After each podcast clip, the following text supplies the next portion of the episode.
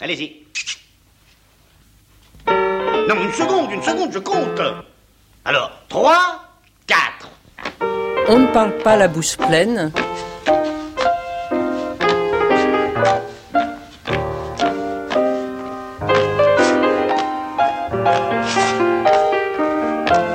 On ne parle pas la bouche pleine.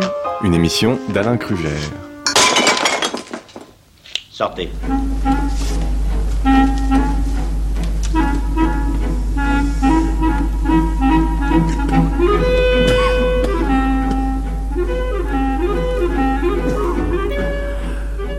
Bonjour. Bonjour. Bonjour Martine Lecoq, euh, je suis très heureux de vous accueillir, euh, vous et Danton, Oui, hein, puisque euh, vous vivez avec Danton depuis, depuis un, longtemps. un certain temps. Oui. Vous avez d'ailleurs publié un Danton préfacé par Mona Ozouf. oui. Martine Lecoq, là on entend la mort de Danton dans l'opéra de Gottfried von Heinem. Danton Stott, euh, composé il y a euh, 70 ans. oui. Euh, ça veut dire que ce personnage euh, continue à fasciner. C'est sûr qu'il traverse les siècles. C'est incroyable même à quel point son nom est connu finalement partout, hein, que ce soit Danton, Danton pour les Espagnols, les, les Anglais, les Allemands, les Américains. Enfin, je veux dire, c'est un personnage. La Révolution est connue partout. Donc euh, Danton, le personnage de Danton, est- c'est assez intéressant par rapport à une vie aussi courte et une vie publique aussi courte. Une aussi. vie publique, on peut dire 5 ans, Oui, cinq ans. Hein, 5 ans entre 89 et 94. Voilà, de 30 à 34 ans. Une Voilà. vie bien remplie. Des années qui comptent double, voire euh, triple, quadruple. voire, voire plus que ça. Euh, Martine Lecoq, euh, là on va parler de notre sujet, qui Mhm. est la chair, euh, Mhm. quelquefois de la bonne chair. Là en l'occurrence, c'est celle de Danton, De Danton lui-même, oui. de Danton lui-même, et de cette façon de dévorer la vie, euh, de dévorer les femmes, de on, on- on le sait moins, mais de certainement de dévorer tout court, parce que il a, il Oui. a un petit peu un physique d'ogre quand Il a même. un physique d'ogre. Moi, déjà, il a, un- euh, c'est un, c'est une stature athlétique. Hein, il dit lui-même, hein, j'ai les formes athlétiques et la figure âpre de la liberté. Tout le monde parle de, de, de cet athlète de la Révolution. Et en même temps, c'est un athlète, c'est-à-dire la force physique, une force extérieure comme ça, mais c'est aussi un visage torturé par des accidents survenus dans la petite enfance. Et, donc, on, on a chez lui cette double nature d'une force et en même temps d'une faille humaine très très visible. accident euh, dans la petite enfance, il y en a un qui est particulièrement frappant, euh, c'est celui où il tête, il tête une vache. Oui, c'est ça. Il est au, il boit du lait au pied d'une vache et on ne sait pas trop ce qui se passe. Hein. On n'a pas les détails, mais il semble avoir provoqué la colère d'un taureau qui lui arrache euh, un coin de la lèvre supérieure. Ah, il paraît que c'était une pratique courante en, Cha- en Champagne à l'époque que les sûrement, enfants. euh, Sûrement, c'est un, un enfant un peu livré à la nature, à lui-même. Il est sous l'influence un peu unique de la mère à ce moment-là, hein, puisque la, la mère était veuve. Le père de Danton est mort quand il avait deux ans et elle s'est remariée un peu plus tard. Donc cette période de la petite enfance de Danton, c'est c'est sous la euh, sous l'influence de la mère en fait, qui devait avoir d'autres choses, d'autres chats à fouetter. Donc c'est un, peu un un enfant, un enfant sauvage, un peu un sauvageon de la Champagne. un petit Et alors le, la bouche fendue par Bouche le coup fendue. de corne du taureau, Voilà, le nez pas- écrasé. Le nez écrasé, mais pas défiguré. C'est ça quand même qui est intéressant. C'est pas euh, c'est pas horrible à voir. Sais pas l'homme qui rit de Victor Hugo, mais c'est euh, c'est une cicatrice comme qu'on voit sur tous les portraits à venir et qui Et alors le, marque un le- peu le le, nez écrasé qu'on de- voit bien d'ailleurs sur le, le dernier dessin d'Alexandre Ville. Voilà, c'est une sanguine faite effectivement un peu sur le vif au moment où Danton est emmené à l'échafaud. Donc il a les mains liées, on sent tout le, le colosse brimé dans ses mouvements, mais avec un visage terriblement expressif et à la fois rieur et dramatique, parce qu'il a ces deux, ces deux extrêmes en lui. Quoi, de- Et le nez écrasé, c'est aussi un coup de sabot? Je pense qu'il s'agirait aussi d'un taureau. oui. Et puis il y a le fait qu'il est quand même, il a failli se noyer dans l'eau. Ben, il adorait les plaisirs de la natation toute sa vie d'ailleurs. Oui, c'est assez rare d'ailleurs les, les gens qui... Oui, qui c'est savent pas, nager à pas ce moment-là, oui. C'est pas très courant. C'est un sport un peu d'individualiste en fait, un petit peu de qu'on qu'on pratique tout seul. Mais il nageait aussi dans la Seine. C'est vrai qu'on a euh, avec Danton les, euh, oui l'image d'un visage qui, qui c'est Louis Blanc qui disait que comme Mirabeau, Danton portait son âme sur son visage. Donc on a l'impression qu'il s'est fait presque son visage lui-même. Quand il est tiré euh, justement de l'aube, in extremis, hein, il y a en plus la petite vérole qui vient grêler tous ses traits, qui vient ajouter ses, ses stigmates. C'est c'est un visage extrêmement impressionnant qu'on trouve laid à l'époque, mais qu'on trouve beau aussi. Je veux dire, je sais qu'il y a un témoin qui dira après un discours de Danton qu'il l'a mis en transe que en disant ces paroles, cet homme affreux était beau. Si on boit ces paroles, euh, on va peut-être aussi euh, se retrouver toujours au bord de la Seine, hein, dans euh, dans ce, ce café qui était le café de son beau-père. Oui, le café du Parnasse, près du Pont Neuf. Euh, euh, c'est une époque de floraison des cafés. Hein. Euh, déjà avant la Révolution, mais au début de la Révolution encore plus, parce qu'il y a une espèce de ferveur de communication des gens qui fait qu'ils se sentent tous, ils sont tous brusquement citoyens. Donc on, on se sentent responsabilisés à dire ce qu'ils pensent de tous les événements qui à ce moment-là commencent à aller très vite. Hein. Nous sommes dans le film La Révolution française de Robert Enrico. Les Marseillais, enfin l'armée du Rhin fait une étape à Paris euh, en sifflotant la Marseillaise. Et là, ils sont dans le café Parnasse, qui était rive droite en face du Pont Neuf, euh, le café euh, du père de, Gabriel Charpentier, le limonadier Charpentier, qui a beaucoup aidé d'ailleurs Danton au début de sa carrière d'avocat et ils sont en train de, de, boire des coups quand Danton, interprété par Klaus Maria Brandauer, qui parle très bien le français dans le film, qui est doublé, intervient.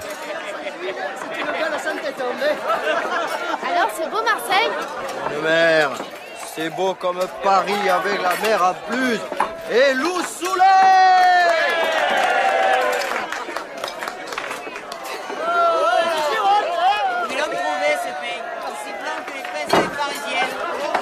Citoyens, garde à vous Il a eu peur. Alors, Marseillais Avez-vous bien vu Avez-vous bien mangé? Alors êtes-vous prêts à servir Paris? Paris! sur vous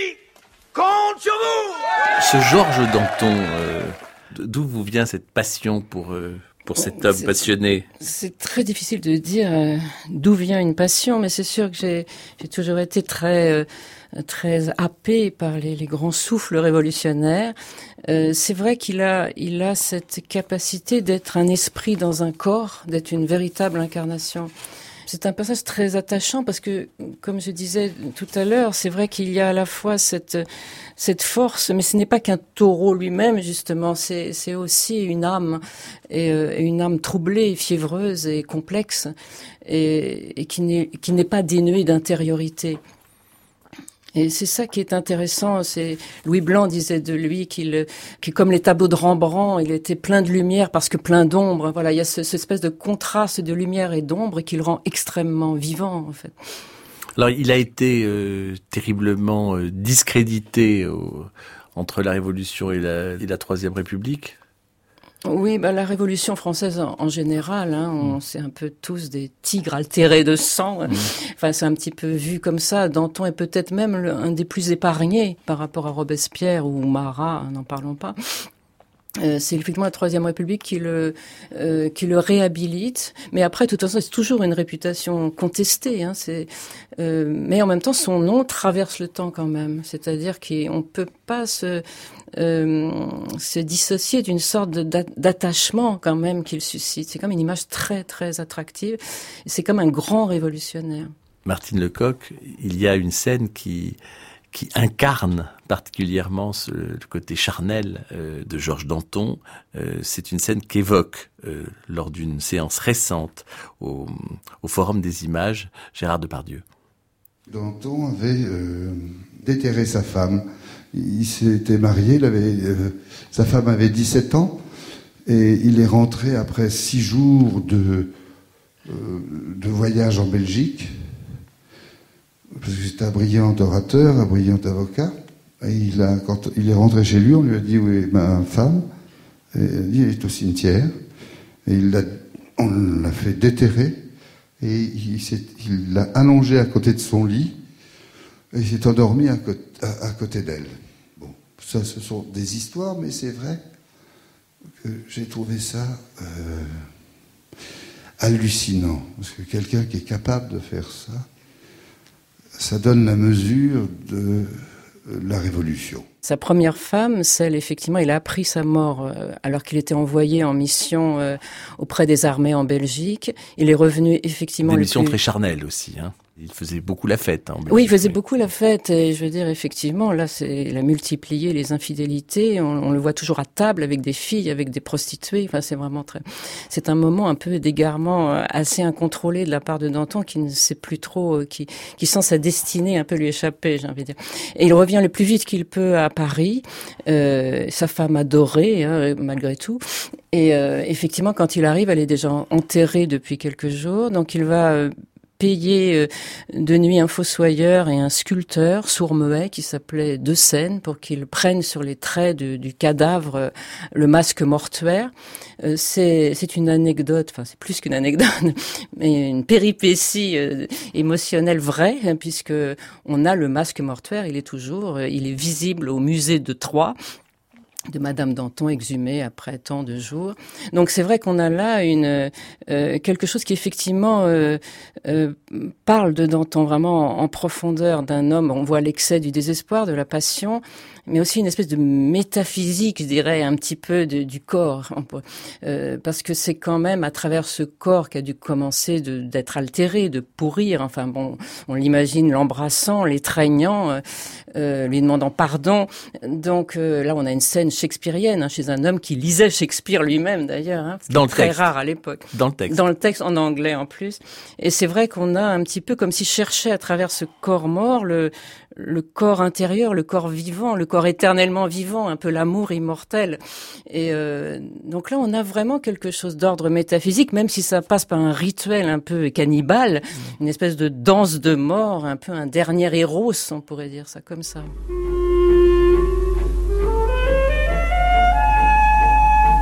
Sur France Culture, on ne parle pas la bouche pleine avec Alain Krugère. Consulte les textes euh, sur, euh, sur Danton, euh, il y a peu de textes de la main de Danton. Très peu de textes de la main de Danton. Lui-même disait qu'il écrivait très peu. Il mettait souvent, il apposait sa signature en, bas de documents écrits par d'autres.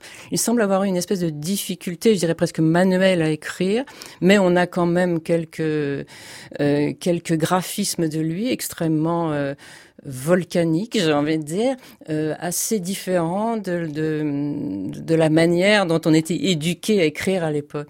Euh, je pense que la, la, pensée va sûrement plus vite que la main, et, euh, et souvent dans certains mots, euh, on, on, a très peu hein, de, de, documents de sa main, mais on en a quand même quelques-uns, et c'est vrai qu'ils sont, euh, ils marquent une originalité et sûrement une difficulté. Et, et donc, on, sent que c'est surtout un homme de la parole. La parole va aussi vite que la pensée. Alors, il euh, y a un homme qui est, plus dans l'écriture, qui est Robespierre, euh, et ils vont faire connaissance euh, finalement de façon assez assez proche pour la première fois au moment de la mort de la première épouse de, Danton, après ce petit message. Euh... Oui, c'est assez euh, étonnant. Je pense que ça a touché très profondément Danton, d'ailleurs, de recevoir cette lettre de condoléances de la part de Robespierre. Et là, on a vraiment de la part de Robespierre des mots de chair, j'ai envie de dire. Euh, il lui dit Je t'aime plus que jamais et jusqu'à la mort. En ce moment, je suis toi-même. Donc lui aussi, là, il est passé dans le corps de l'autre. Oui, mais c'est très étonnant parce que c'est pas du tout l'idée qu'on a de Robespierre. C'est pas l'idée qu'on a de Robespierre, mais je pense qu'il aimait et admirait Danton. Euh, et je pense au fond, alors ça, ça n'engage que moi, mais je pense qu'ils se sont jamais véritablement détestés. En fait, je pense qu'ils se cherchaient sans pouvoir vraiment se trouver. Euh, Danton cherchait Robespierre, c'est certain. Il disait de lui des choses qui revient un peu au sujet quand même de notre émission, à savoir la nourriture. Il disait ce bougre-là n'est même pas capable de faire cuire un œuf. Ça paraît trivial comme ça, mais c'est intéressant parce que ça, ça veut semble dire que lui, lui, que lui sans doute, aurait, oui, oui. aurait su le faire, ne serait pas perdu dans une cuisine.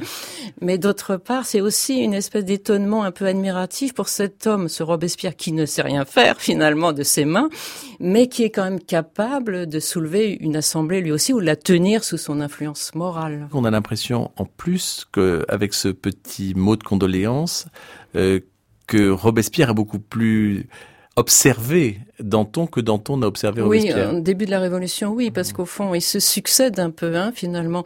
Même si Robespierre est déjà aux premières loges de la Révolution dès 89, c'est quand même son, son âge, euh, vraiment celui qui, enfin, vraiment, c'est plutôt euh, heureusement et malheureusement pour lui, celui de la terreur, c'est-à-dire de la fin 93 et 1794, celui de ce qu'on appelle l'an 2. Euh, Danton, son heure de gloire, c'est avant. C'est 1792, c'est un moment euh, dramatique de, de l'histoire de France où il a l'air d'être seul à être, à se dresser de toute sa stature, hein, comme s'il tombait un peu de la lune, j'ai envie de dire, et euh, à un moment où il n'y a plus rien, ni roi, ni, ni gouvernement, ni armée, euh, par contre, il y a toutes les armées étrangères sur toutes les frontières de la France. À ce moment-là, la France a tout le monde, euh, toute l'Europe contre elle. Et là, il prononce ces fameuses paroles qui sont celles de la, la résistance à, à l'ennemi.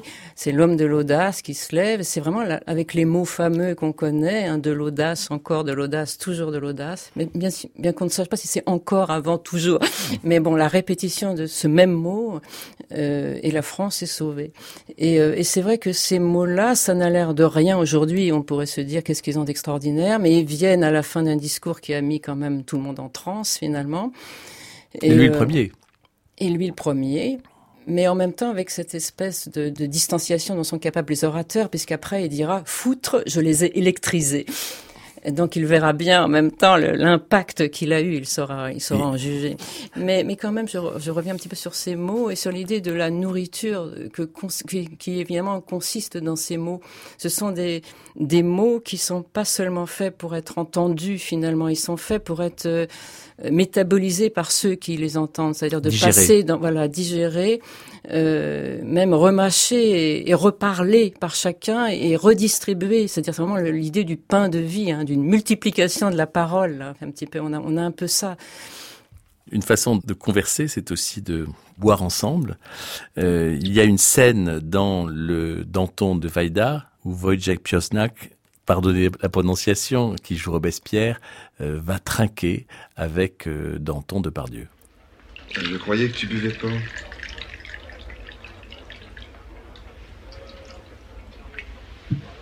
à notre entente. Qu'est-ce que tu veux de moi? Ce ton direct me plaît. Au fond, nos convictions sont les mêmes. Elles ne le sont plus. Nous avons fait la révolution pour donner au peuple la vertu et l'égalité. Et tu passes ton temps à couper toutes les têtes qui dépassent. C'est pour ça que nous avons lutté? Moi, je prends la défense du peuple. Personne ne l'a défendu. Contre qui? Contre les hommes qui ne font que s'enrichir par le biais de la révolution. Oui ou non, Georges? Maxime. Maxime, ce que tu veux faire avec les hommes, c'est comme, c'est comme des romans. Ce sont des héros de romans. Hein? Mais tu oublies que nous sommes faits d'os et de chair. Tu oublies ça. Tu veux élever, tu veux nous élever jusqu'à des sommets où il est impossible de respirer. Résultat, tu isoles la révolution, tu la glaces. Même les plus fervents reculent. Donc là, là, on parle encore en termes de, de cuisine, hein, euh, l'os, la chair, le glaçage. Martine Lecoq, quand vous entendez euh, ce duo à table, vous savez ce que je pense plutôt à un, un, personnage qui n'est pas là, euh, qui est le grand orateur de la Gironde, qui s'appelait Vergniaud et qui disait la révolution est comme Saturne, elle dévore ses enfants. Et on a vraiment là euh, l'impression avec Danton et Robespierre à cette période justement de leur confrontation, hein, de deux personnes à la fois dévorantes et dévorées. Enfin, et euh, je ne vois pas Robespierre effectivement comme une espèce de, de pisse-roi ou de personne uniquement euh, euh capable d'austérité. Je pense qu'il était plus incarné lui-même que ça, même si on ignore toute sa vie privée, qu'il était effectivement, très chaste. et, mais je pense que c'est il n'est pas pour autant, euh, comment dire, étranger à la vie, euh, moins qu'on qu'on le croit généralement, parce qu'il n'est, c'est pas tellement dans le goût du temps d'être simplement un mental tout seul, séparé du corps. Je veux dire, c'est Robespierre. Plus les, la Révolution avance, on en a quand même cinq années euh, d'épuisement nerveux considérable. C'est vrai qu'il devient presque méconnaissable, mais c'est un corps quand même, un corps de martyr, mais un corps quand même. Le gros malentendu entre les deux hommes, je pense, c'est que euh, Robespierre pensait qu'il en s'engouffrant dans la révolution, euh, n'avait pas de vie en dehors d'elle. Et finalement, au bout d'un moment, toute vie en dehors de la révolution lui paraissait presque une trahison. Alors que Danton, c'est quelqu'un de qui vit en dehors de la révolution. C'est-à-dire que la révolution est indissociable de lui, mais mais la vie est plus grande que la révolution quand même. Martine Lecoq, quand vous évoquez l'attaque de Robespierre euh, sur euh, les turpitudes physiques euh, de, Danton, Danton en, fait plutôt un argument de défense. Oui, tout à fait. Il s'amuse à provoquer Robespierre. On sent que le, corps de Robespierre, justement, lui pose problème. C'est une énigme physique pour lui. Et il s'amuse à le narguer en lui disant euh, Il n'y a pas de vertu plus solide que celle que je déploie toutes les nuits avec ma femme ou euh, que peut conspirer un homme comme moi qui toutes les nuits s'acharne à l'amour, bon, qui est presque pour lui une preuve d'intégrité. Je veux dire. Euh, donc euh, ça, mais, mais c'est un petit peu pour que l'autre se dévoile. Il le cherche quand même. Euh, il cherche l'être humain dans Robespierre. Je pense qu'il y avait un lien assez profond et secret entre les deux, malgré l'antinomie évidente de leur tempérament. Euh, Danton, il a démarré au Cordelier. Euh, et il va un peu finir au Cordelier. Et là, on le, on, on l'entend accuser. Qui trompe-t-on? Je vous réponds, le peuple. Qui méprise-t-on? Le peuple. Qui affame-t-on Le peuple. Le peuple qui fait que aux portes des boulangeries. Le peuple qui se heurte aux grilles fermées des bouchers. Point de charbon, point de pain. Nous avons faim, nous avons froid. Et pendant ce temps, on dit la messe. Pendant ce temps, ces beaux messieurs de la Convention ont toujours un discours de reste. Assez de discours. Il faut agir. Abattre les fraises qui endorment le peuple. Écraser la superstition à jamais. Faire triompher la raison. Abattre les riches, les aristocrates. Danton et ses amis qui volent. Danton et ses amis qui soupent au palais égalité de chapon fin et de gigot d'agneau. Il faut guillotiner On ne sait pas s'il faut guillotiner le Chapon ou Danton, mais ça revient au même.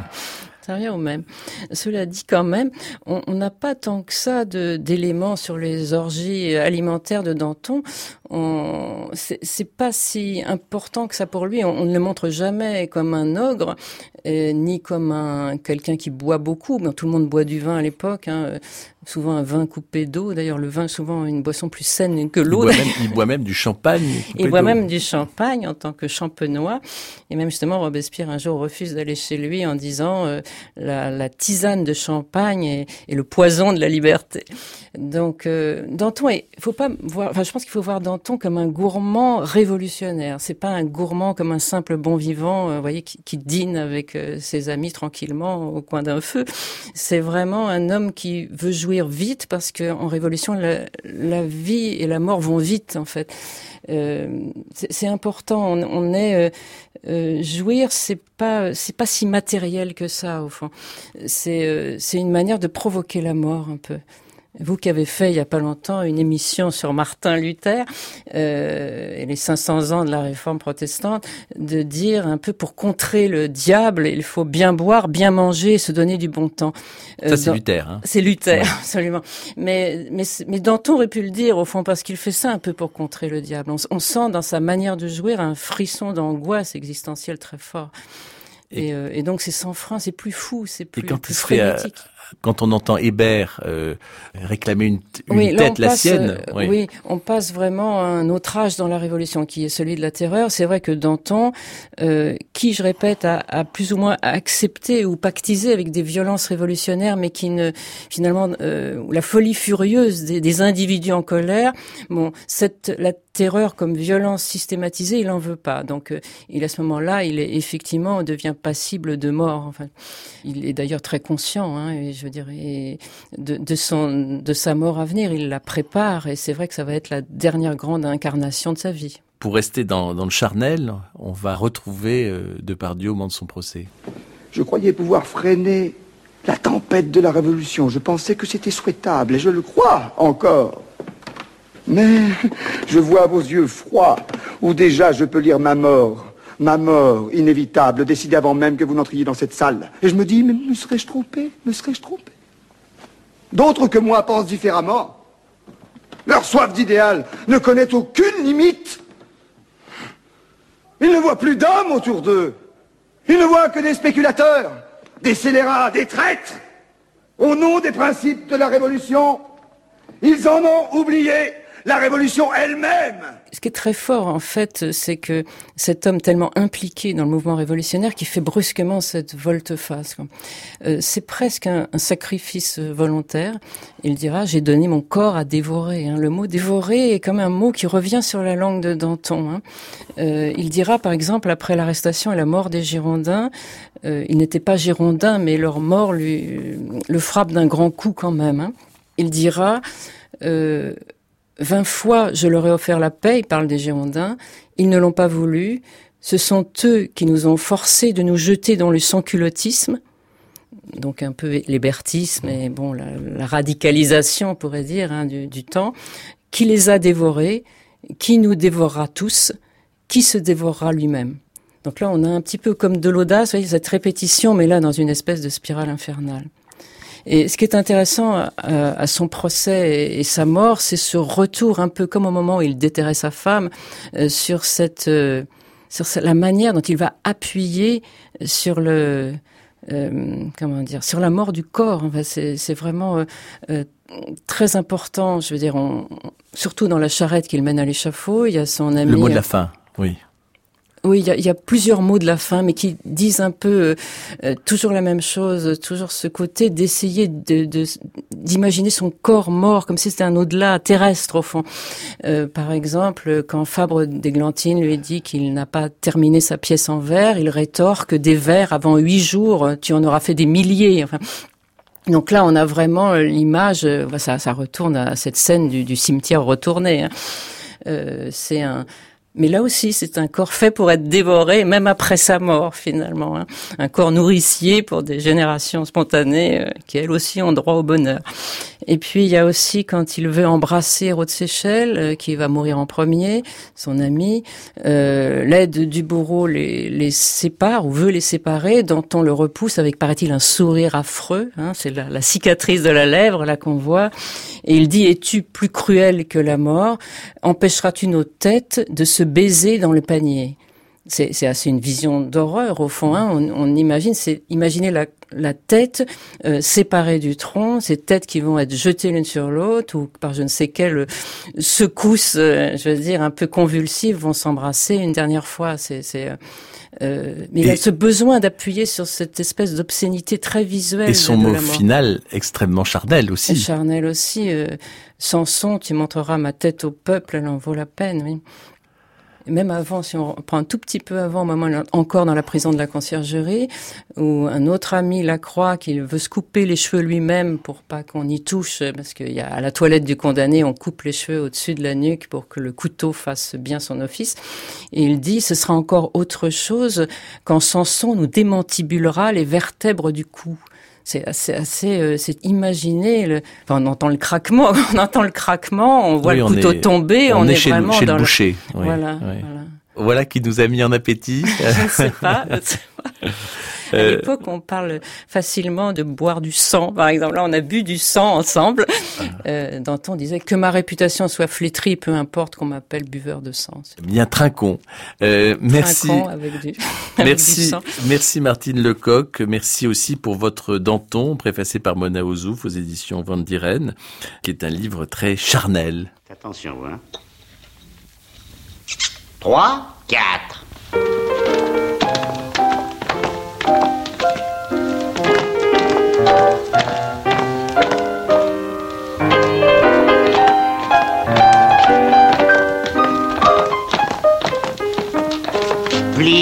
Tendu, la jambe c'était On ne parle pas la bouche pleine de sang, une émission d'Alain Crugère avec la collaboration de Daphné Abgral. La prise de son est de Benjamin Vignal et la mise en onde d'Anne Pérez. Vous pouvez réécouter cette émission aussi longtemps qu'il vous plaira. Euh, vous, vous devez la, la podcaster et dans quelques instants, le journal sur France Culture.